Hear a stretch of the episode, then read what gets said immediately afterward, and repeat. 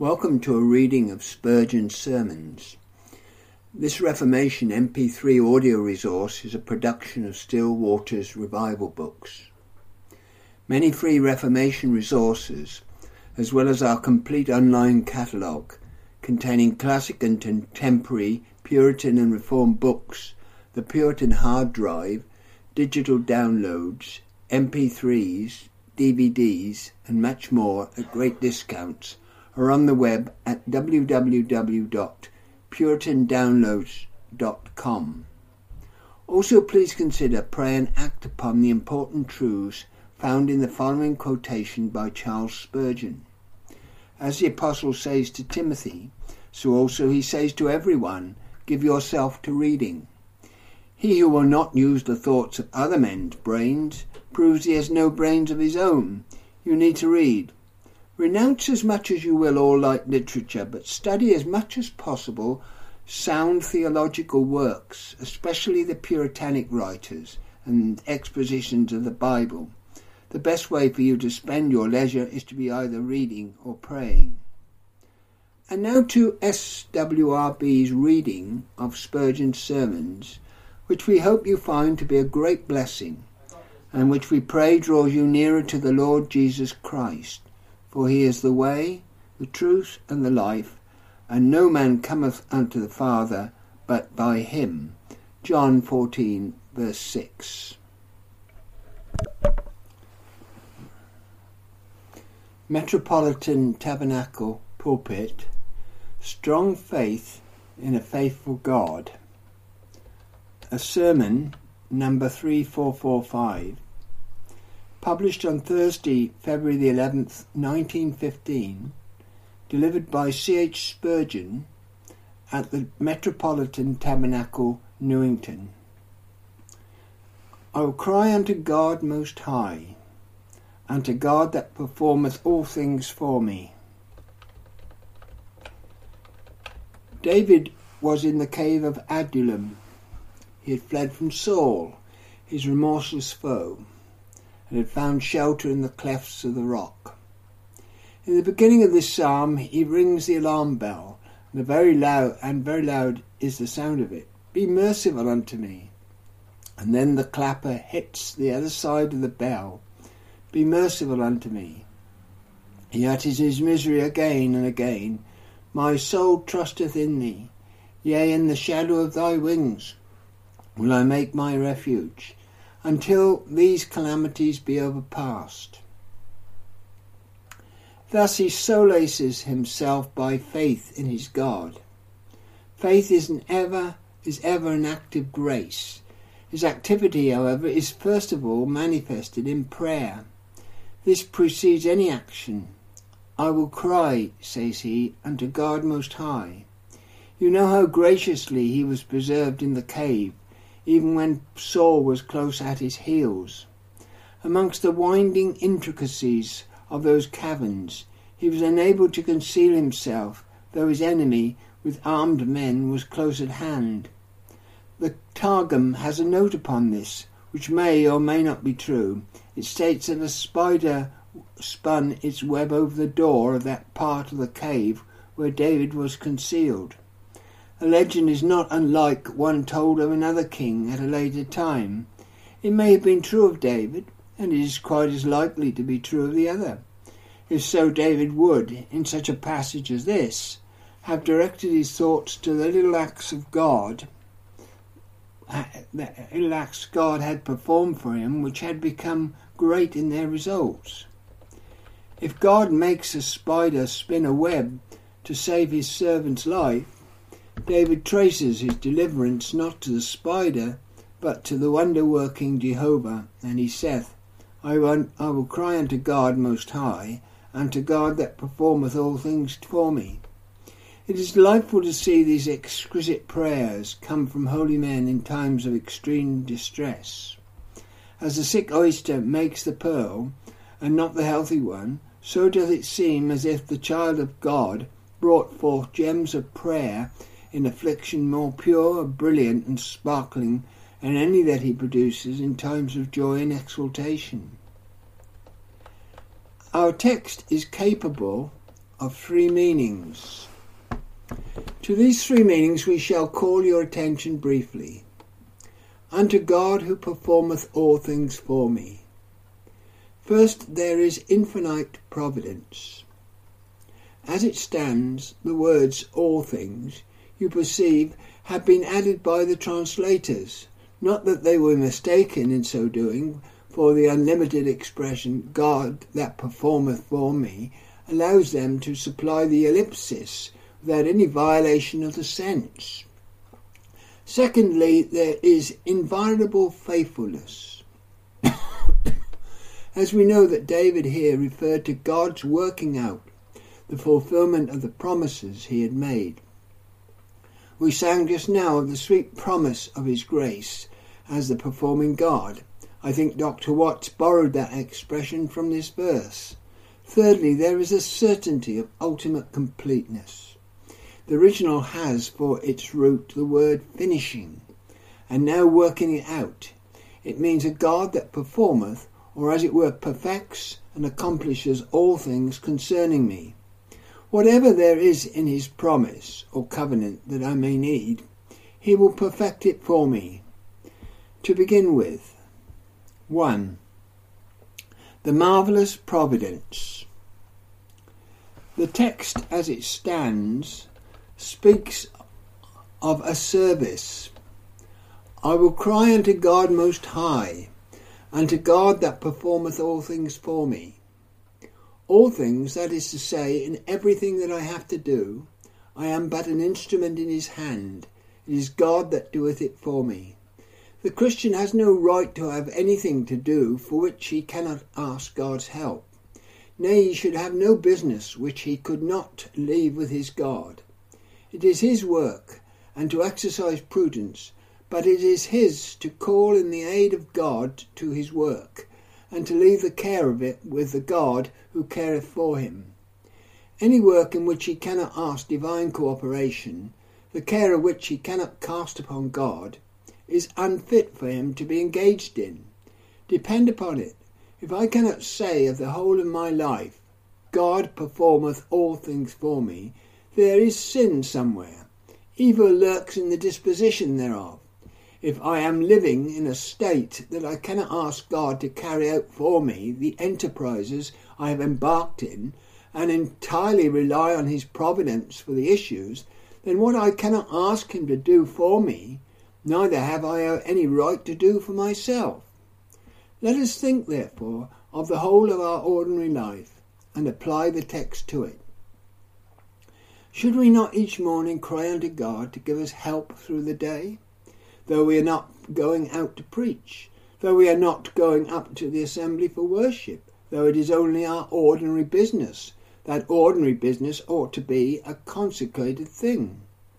Opportunities for God's service should be sought in our common avocations.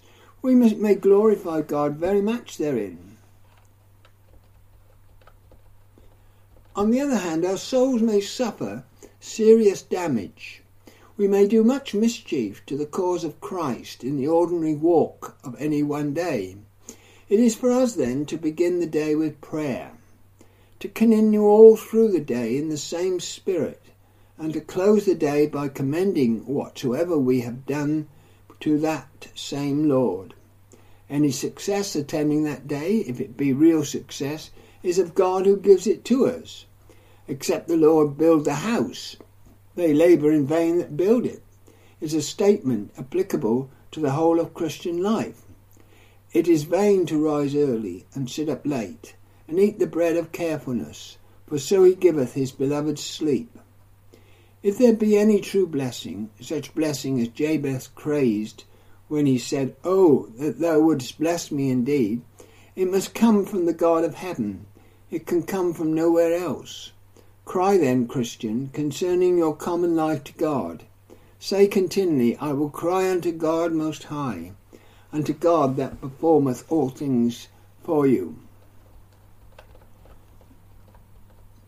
Peradventure, at this hour you are troubled about some petty little thing, or you have been through the day exercised about some trivial matter. Do you not think we often suffer more from our little troubles than from our great ones? A thorn in the foot will irritate our temper, while the dislocation of a joint would reveal our fortitude. Often a man who would bear the loss of a fortune with the equanimity of Job will wince and fume under a paltry annoyance that might rather excite a smile than a groan.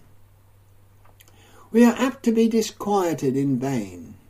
Does not this very much rise, arise from our forgetting that God performeth all things for us?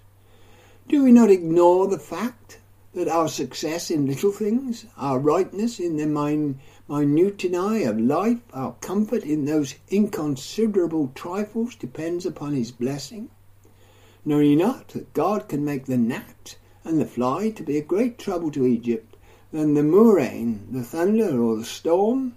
Little trials, if unblessed, if unattended with the divine favour, may scourge you fearfully and betray you into much sin. Commend them to God then, and little blessings as you think then them, if taken away from you, would soon involve very serious consequences. Thank God then for the little.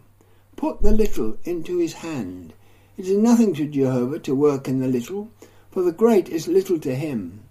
There is not much difference, after all, in our littles and our greats to the infinite mind of our glorious God.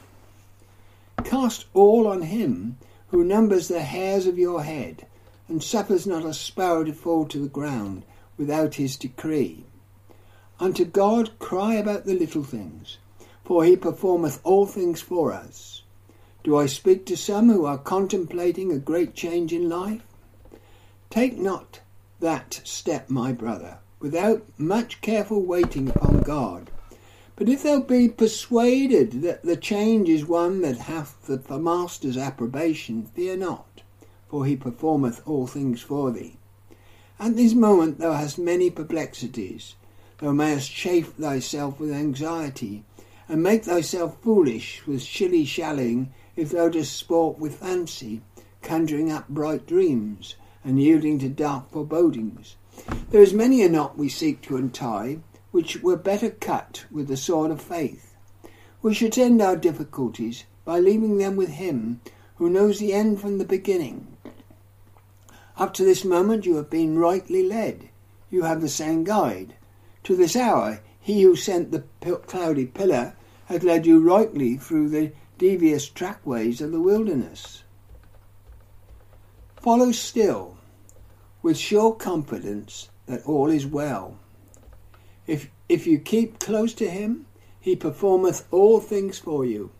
Take your guidance from his word, and waiting upon him in prayer, you need not fear.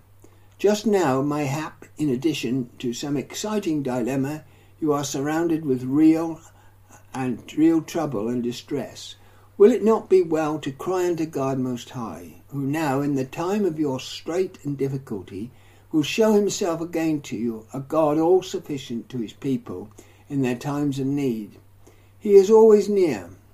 I do not know that he has said, When thou walkest through the green pastures, I will be with thee, and when thou, thy way lies hard by the river of the water of life, where lilies bloom, I will strengthen thee. I believe he will do so, but I do not remember such a promise. But when thou goest through the rivers, I will be with thee, is a well known word of his. If ever he is present, it shall be in trial.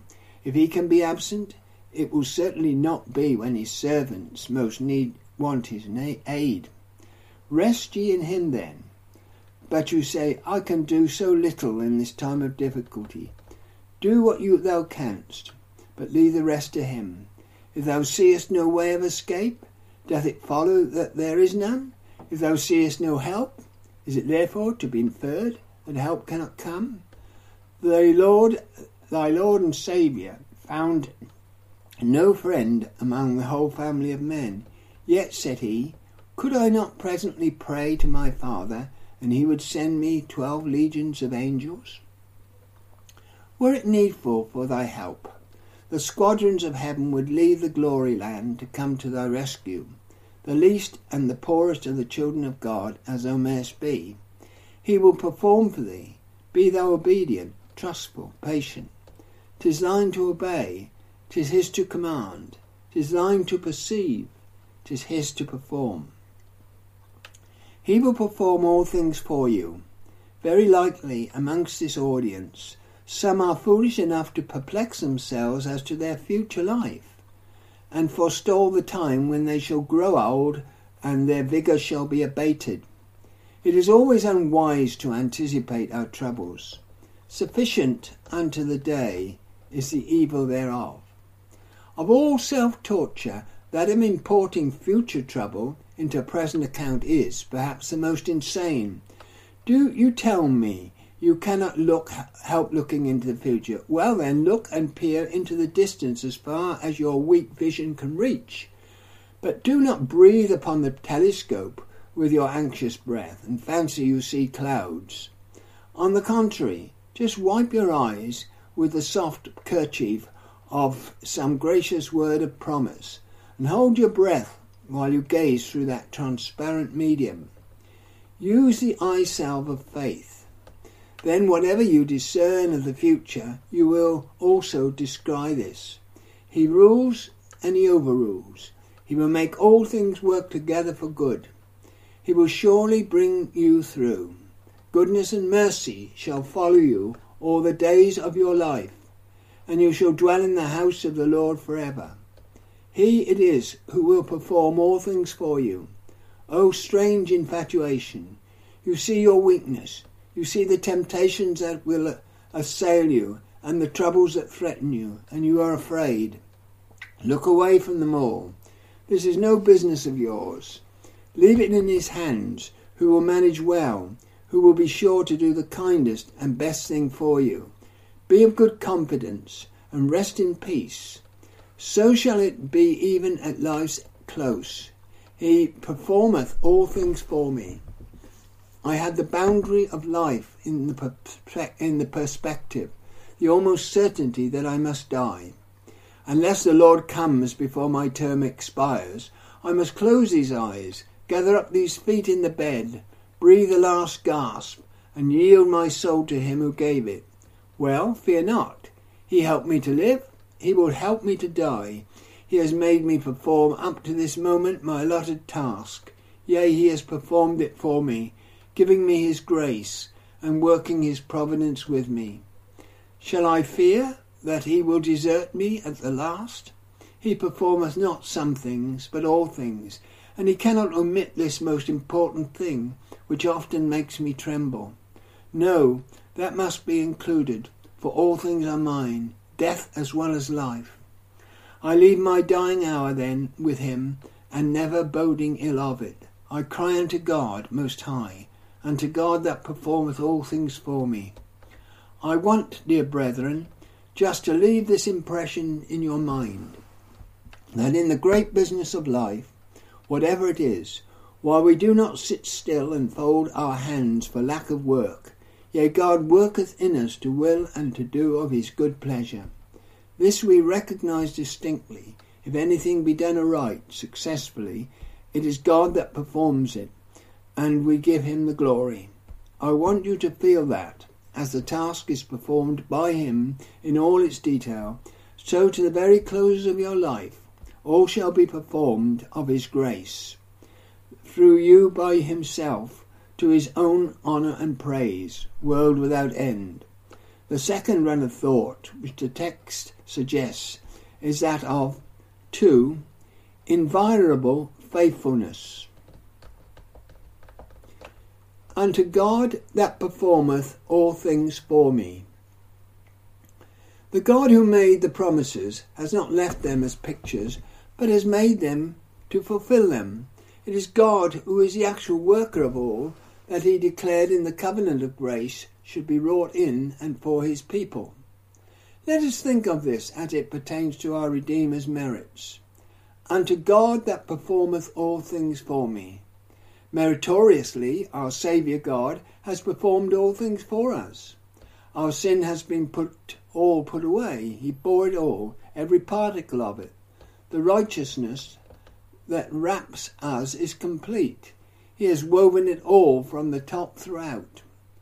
All that God's infinite unflinching justice can ask of us has been performed for us by our surety and our covenant head. I need not say I have to fight. My warfare is accomplished. I need not think I have to wash away my sins. As a believer, my sin is pardoned. All things are performed for me. Don't forget, amidst your service for Christ, what service Christ has rendered to you. Do all things for Christ, but let the stimulating motive be that Christ has done all things for you. There is not even a little thing that is for you to do to complete the work of Christ. The temple he has builded wants not that you should find a single stone to make it perfect. The ransom he has paid does not wait until you add the last mite. It is all done. O soul, if Christ has completely redeemed thee and saved thee, rest thou on him and cry to him. And if sin rebels within thee at this present moment, fly. Though thy spirit be shut up as in the cave of Adullam, fly to him by faith, to him who hath done all things for thee as thy representative and substitute. After the same manner, all things in us that had ever been wrought, there have been performed by God for us. The Holy Spirit has wrought every fraction of good that is within our souls. No one flower that God loves grows in the garden of our souls in the natural soil, self sown. The first trembling desire after God came from His Spirit. The blade, though very tender, would never have sprung up if Jesus had not sown the seed. Though the first rays of dawn were scarcely light, but only rendered the darkness visible, yet from the Sun of Righteousness they came. No light sprang from the natural darkness of our spirit. It could not be that life could be begotten by death, or that light could be the child of darkness. He began the work. He led us when we were trembling to the foot of the cross. He helped us when we followed him with staggering steps. The eyes with which we looked to Jesus and believed were opened by him. Christ was revealed to us, not by our own discovery, nor by our own tuition, but the Spirit of God revealed the Son of God in our spirit. We looked and we were lightened. The vision and the enlightening were alike from him. He performed all for us. As I look back upon my spiritual career when I was seeking the Saviour, I am wonderfully struck with the way in which God performed everything for me. For if he had not, I do remember well when I should have rendered it impossible for me to have been here to tell of the wonders of his grace. Hard pressed by Satan and by sin, my soul chose strangling rather than life. Had I known more of my own guiltiness, my heart would utterly have, have broken and my life have failed. But wisdom and prudence were mingled with the teaching of God's law. He did not suffer the schoolmaster to be too severe, but stayed the soul beneath the dire remorse which conviction caused. I had never believed on him if I had not taught if he had not taught me to believe. To give up hope in self was desperate work, and then to find hope in Christ seemed more desperate still. It seemed to me easy enough to believe in Jesus while one was really believing in oneself. But when despair was written upon self, then one was too apt to transfer the despair even to the cross itself, and it appeared impossible to believe. But the Spirit wrought faith in me, and I believed. That is not my testimony only, but the testimony of all my brethren and sisters. In that hour of sore trouble, it was God that performed all things for us. Since then, and up to this moment, my brethren, if there has been any virtue, if there has been any in you anything lovely and of good repute, to whom you or to whom do you or can you attribute it? Must you not say, Of him all my fruit was found? You could not have done without him. If you have made any progress, if you have made any advance, or even if you think you have, believe me, your growth, advance, progress have all been a mistake unless you have come enti- unless they have come entirely from him. There is no wealth for us but that which is digged in this mine. There is no strength for us but that which comes from the omnipotent one himself. Thou who performest all things for me must be our cry up to this hour. What a consolation is that our God never changes. What he was yesterday, he is today. What we find him today, we shall find him forever. Are you struggling against sin? Don't struggle in your own strength. It is God who performeth all things for you. Victories over sin are only sham victories unless we overcome them through the blood of the Lamb and through the power of divine grace. I am afraid of backsliding, but I think I am more afraid still of growing in sanctification, apparently in my own strength. It is a dreadful thing for the grey hairs to appear here and there, but it is worse still for the hair to appear to be a raven hue when the man is weak. Only the indication is changed, but not the state itself. May we have really what we think we have no service work, but deep inner spiritual life wrought in us from God, yea, every good spiritual thing from Him, who performeth all things for us. And I say, whatever struggles you may, struggles may come, whatever vehement temptations assail, or whatever thunderclouds may burst over your heads, you shall not be deserted, much less destroyed. In spiritual things it is God who, work, who performeth all things for you. Rest in him then. It is no work of yours to save your own soul. Christ is the Saviour. If he cannot save you, you certainly cannot save yourself. Why rest you your hopes where hopes never ought to be rested? Or let me change the question. Why do you fear where you never ought to have hoped? Instead of fearing that you cannot hold on, despair of holding on yourself and never look in that direction again. But if the preservation be of God, where is the cause for perturbation with you? In him let your entire reliance be fixed. Cast the burden of your care on him who performeth all things for you. Lastly, the text in this moral literal, literal acceptation refers to 3 the finishing stroke of a grand design.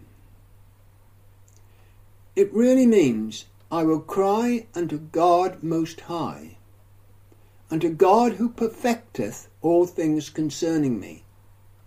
David's career was charged with a great work. It was portentous with a high destiny. He had been anointed when a lad by Samuel. The Lord had said, I have provided me a king among the sons of Jesse. And Samuel had taken the horn of oil and anointed him in the midst of his brethren. He was thus clearly ordained to be king over Israel. His way to the throne was, Abd- was by Absalom. Strange route. To be king over Israel and Judah, he must first become a rebel, a wandering vagabond, known as a chieftain of the bandit, banditti, hunted about by Saul, the reigning monarch. He must seek refuge in the courts of his country's enemies, the Philistines, being without an earthly refuge and a place to lay his head. Strange way to a throne, yet the son of David had to go that way and all the sons of God.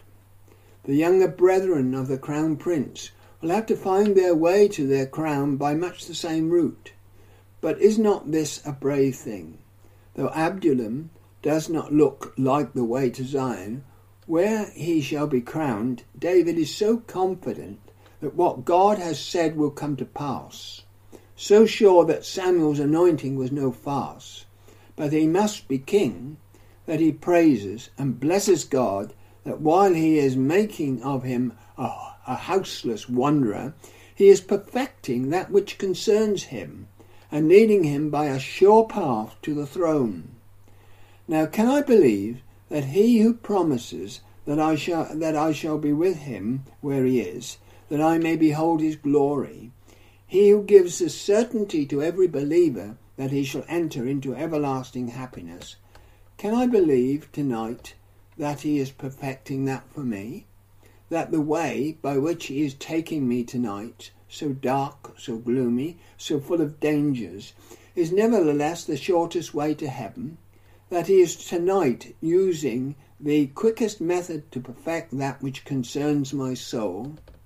O faith, here is something for thee to do, and if thou canst perform it, thou shalt bring glory to God. The pith of it is this that if God hath the keeping of us, he will perfect the keeping in the day of Christ. In the hand of Jesus all his people are, and in that hand they shall be for ever and ever. None shall pluck them out of my hand, saith he. Their preservation shall be perfected, so too their sanctification. Every child of God is set apart by Christ and in Christ, and the work of the Spirit has commenced, which shall subdue sin and extirpate the very roots of corruption, and this work shall be perfected, nay, is being perfected at this very moment. The dragon is being trodden down underfoot. The seed of the woman within us is beginning to bruise the serpent's head, and shall clearly bruise it and crush it, even to the death within our soul. He is perfecting us in all things for himself. He, is, he has promised to bring us to glory. We have the earnest of that great glory in us now. The new life is there. All the elements of heaven are within us. Now he will perfect all these. He will not suffer one good thing that he has planted within us to die. It is a living and incorruptible seed, which liveth and abideth for ever. He will perfect all things for us.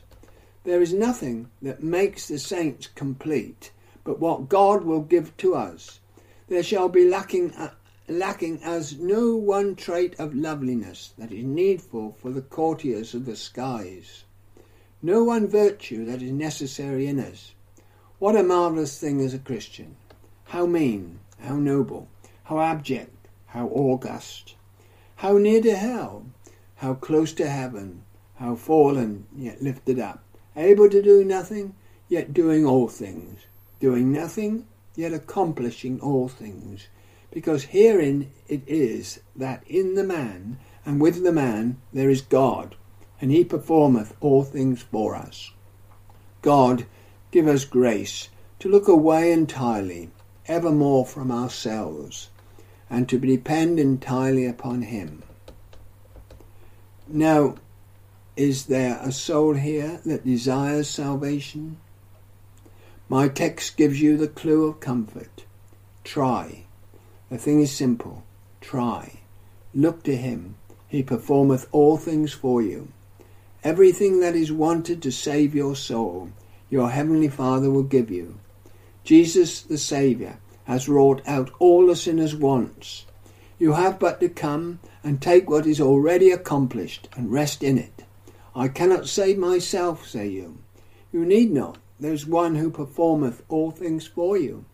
I am bruised and mangled by the fall, saith one, as though every bone were broken. I am incapable of a good thought. There is nothing good in me or that can come from me. Soul, it is not what thou canst do, but what God can do, what Christ has done. That must be the ground of thy hope. Give thyself up to God, most high, and to God, who performeth all things for thee, and thou shalt be blessed indeed. God send you away with his own blessing, for Jesus' sake. Amen.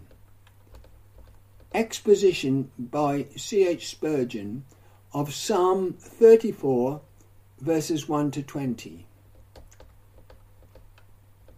Verse 1 I will bless the Lord at all times. His praise shall continually be in my mouth. Others may do what they please, and murmur and complain, and be filled with dread and apprehension of the future, but I will bless the Lord at all times.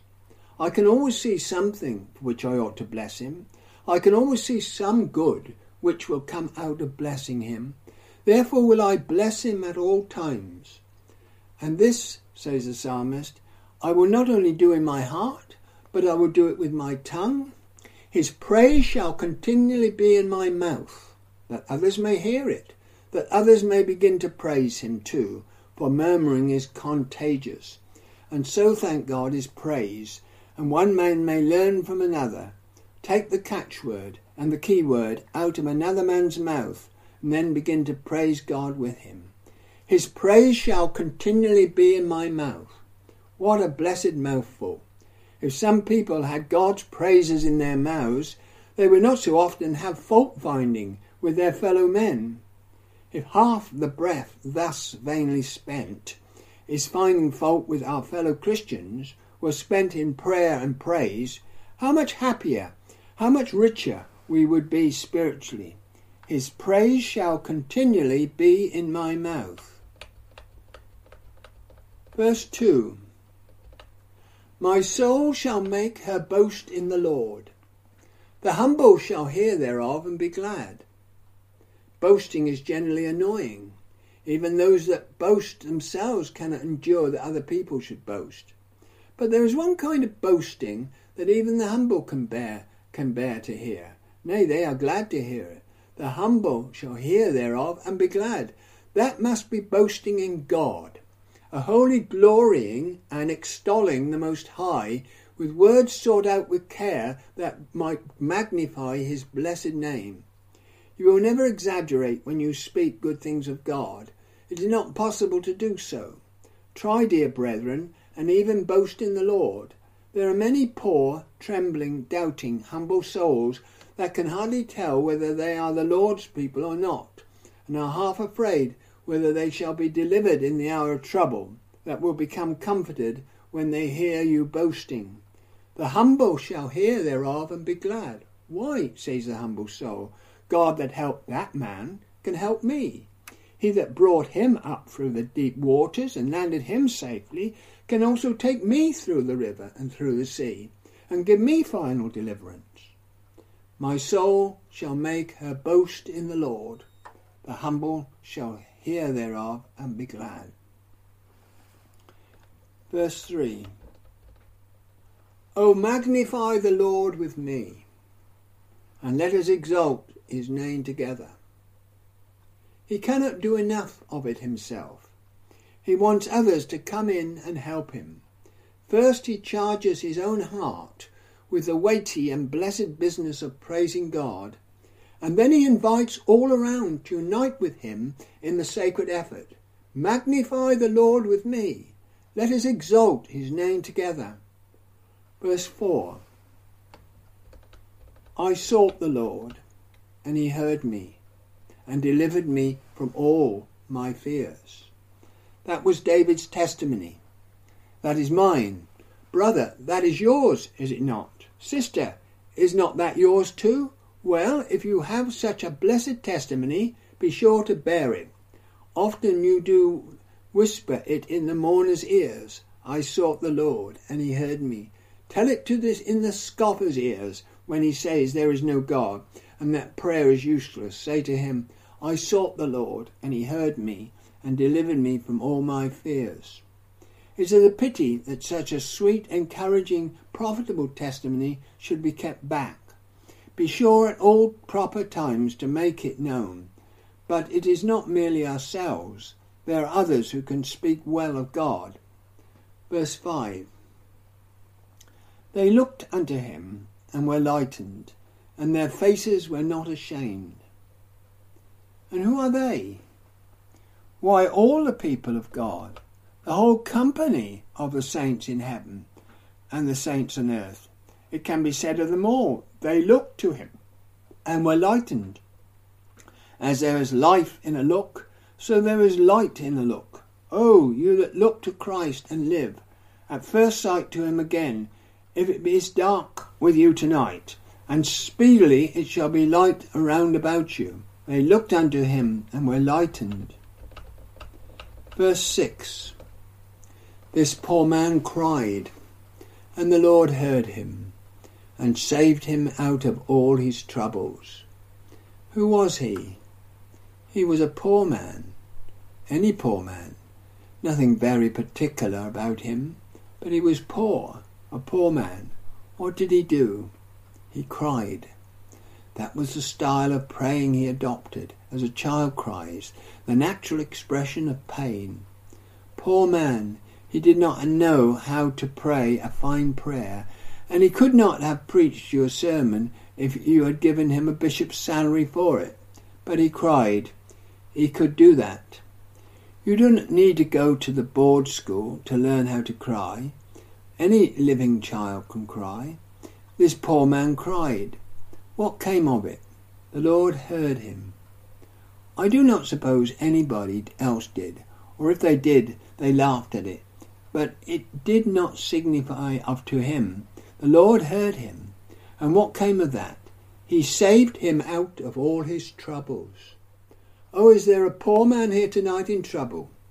Had he not better copy the example of this other poor man? Let him cry to the Lord about it. Let him come and bring his burdens before the Great One who hears poor men's prayers. And no doubt that poor man lived to tell the same tale as he, he who wrote this verse. This poor man cried, and the Lord heard and saved him out of all his troubles. The angel of the Lord encompass round about them that fear him, and delivereth them. It is no wonder then that they are delivered, for the angels are always handy. They are waiting round about God's people, Lo, they are not at a distance to fly swiftly and come to our rescue, but God has set a camp of angels round about all his people. Are we not royally attended? What a portion is ours! Many are they that be against us, but glorious are they that be for us, both in their number and their strength. But the text does not intend so much the angels as one blessed, glorious covenant angel, the angel of the Lord, the messenger of God. He it is that holds his camp hard by his people and sends his messengers for their rescue in all times of difficulty. Verse 8 O taste and see that the Lord is good. Blessed is the man that trusteth in him. This is the language of experience. Some of us have lived by trusting God for many years, and instead of growing weary of it, we would invite others to do the same. O taste and see that the Lord is good. You cannot know his goodness without tasting it. But there was never a soul yet that did taste of the goodness of the Lord, but what could bear cheerful testimony that it was even so. Oh, taste and see, partake of it. Become practically acquainted with it. Trust God yourselves, and none of you shall ever have to complain of God, of God. To your latest hour, you will have to find fault with yourselves but never once will you have to accuse God of changeableness or unfaithfulness or even of forgetfulness. O taste and see that the Lord is good, for blessed is the man that trusteth in him. Verses 9 and 10. O fear the Lord, ye his saints, for there is no want to them that fear him.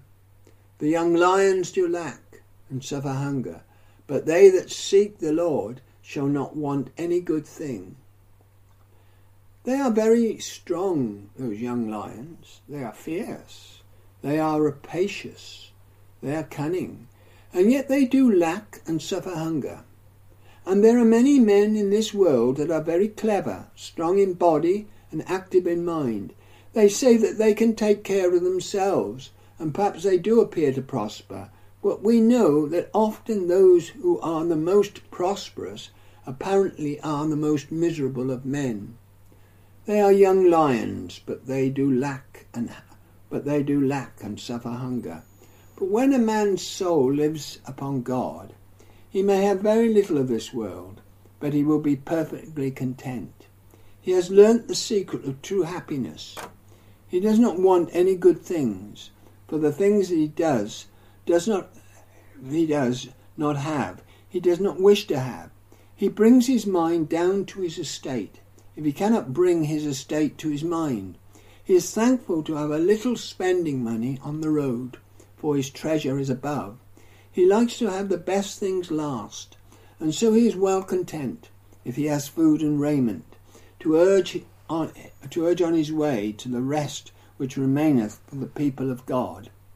The young lions do lack and suffer hunger, but they that seek the Lord shall not want any good thing. Verse 11 Come, ye children, ye that are beginning life, you that want to know where true happiness is found. Hearken unto me, I will teach you the fear of the Lord. It is that which you want to know beyond everything else. Verse 12 and 13 What man is he that desireth life, and loveth many days, that he may see good? Keep thy tongue from evil, and thy lips from speaking guile. He that can rule his tongue can rule his whole body. Alas, that unruly member destroys peace and happiness in thousands of cases. The tongue can no man tame, but the grace of God can tame it. And that man begins life with a prospect of happiness, whose tongue has been tamed by grace. Verse 14 Depart from evil and do good. Seek peace and pursue it. True happiness is found true happiness is found in true holiness. Depart from evil. That is it, that is do not go after it. But it is much more than that. Go away from it. Give it a wide berth. Depart from evil. But be not satisfied with the negatives. It is not enough to say, I do not do any evil, but do good. The only way to keep out the evil is to fill the soul full of good. We must be active in the cause of God, or Satan will soon lead us into sin. Depart from evil and do good. Seek peace. Be of a quiet turn of mind. Be always ready to forgive. Seek peace and pursue it. That is, when it runs away, run after it. Make up your mind that you will have it. There are some that seek quarrels. There are some that seek revenge. As for you, seek peace and pursue it.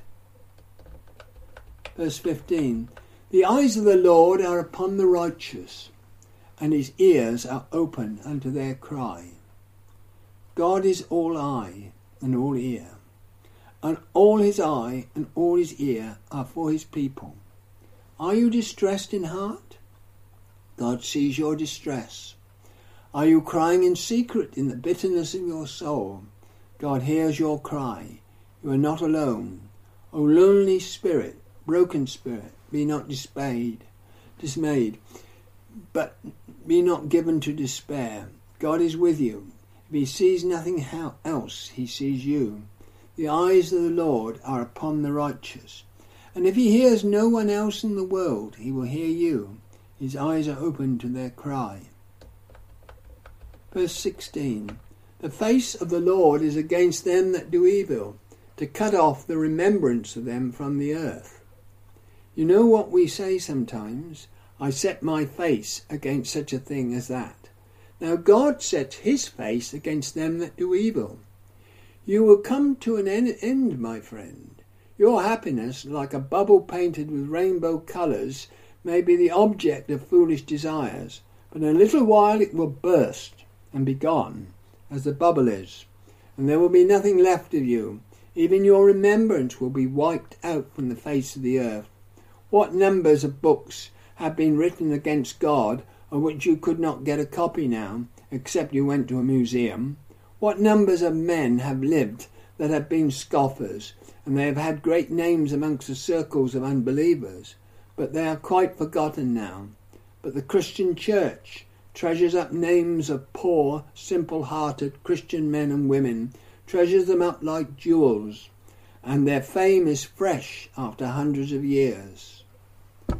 Verse 17 The righteous cry, and the Lord heareth, and delivereth them out of all their troubles.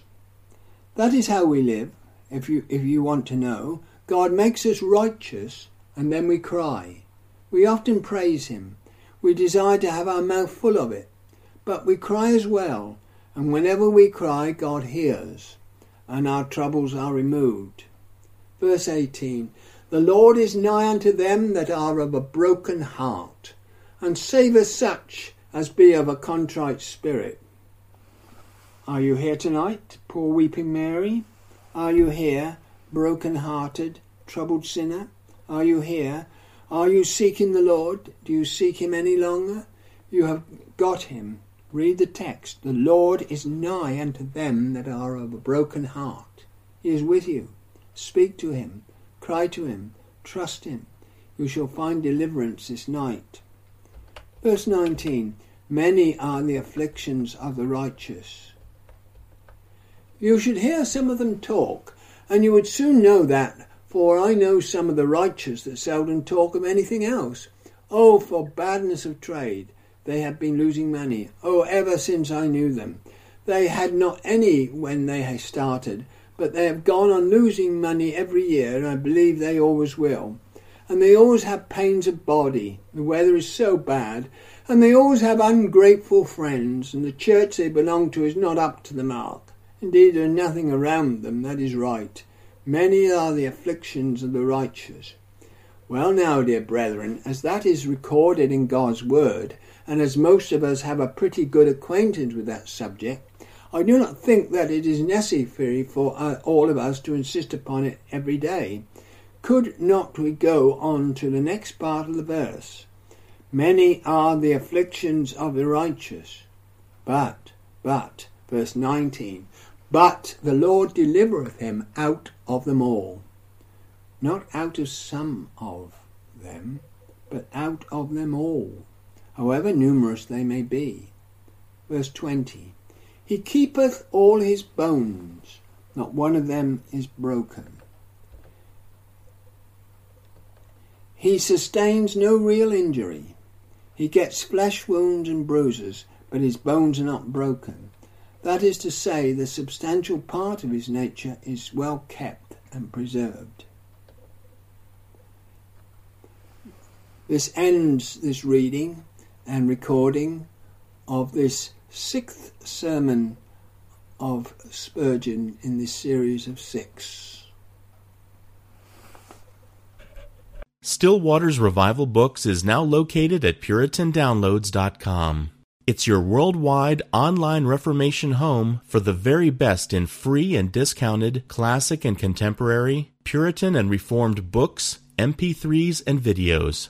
For much more information on the Puritans and Reformers, including the best free and discounted classic and contemporary books, MP3s, digital downloads, and videos, please visit Still Waters Revival Books at PuritanDownloads.com.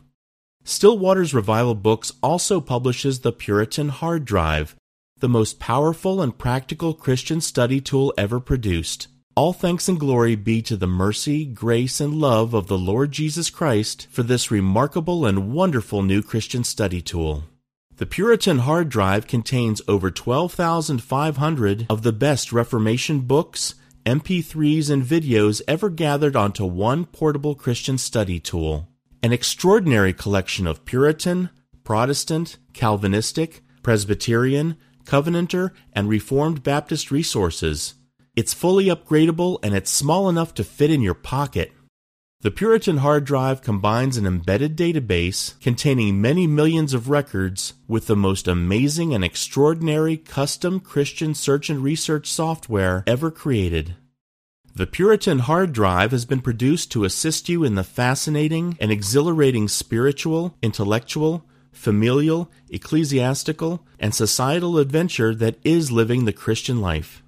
It has been specifically designed so that you might more faithfully know, serve, and love the Lord Jesus Christ, as well as to help you to do all you can to bring glory to His great name. If you want to love God with all your heart, soul, strength, and mind, then the Puritan hard drive is for you.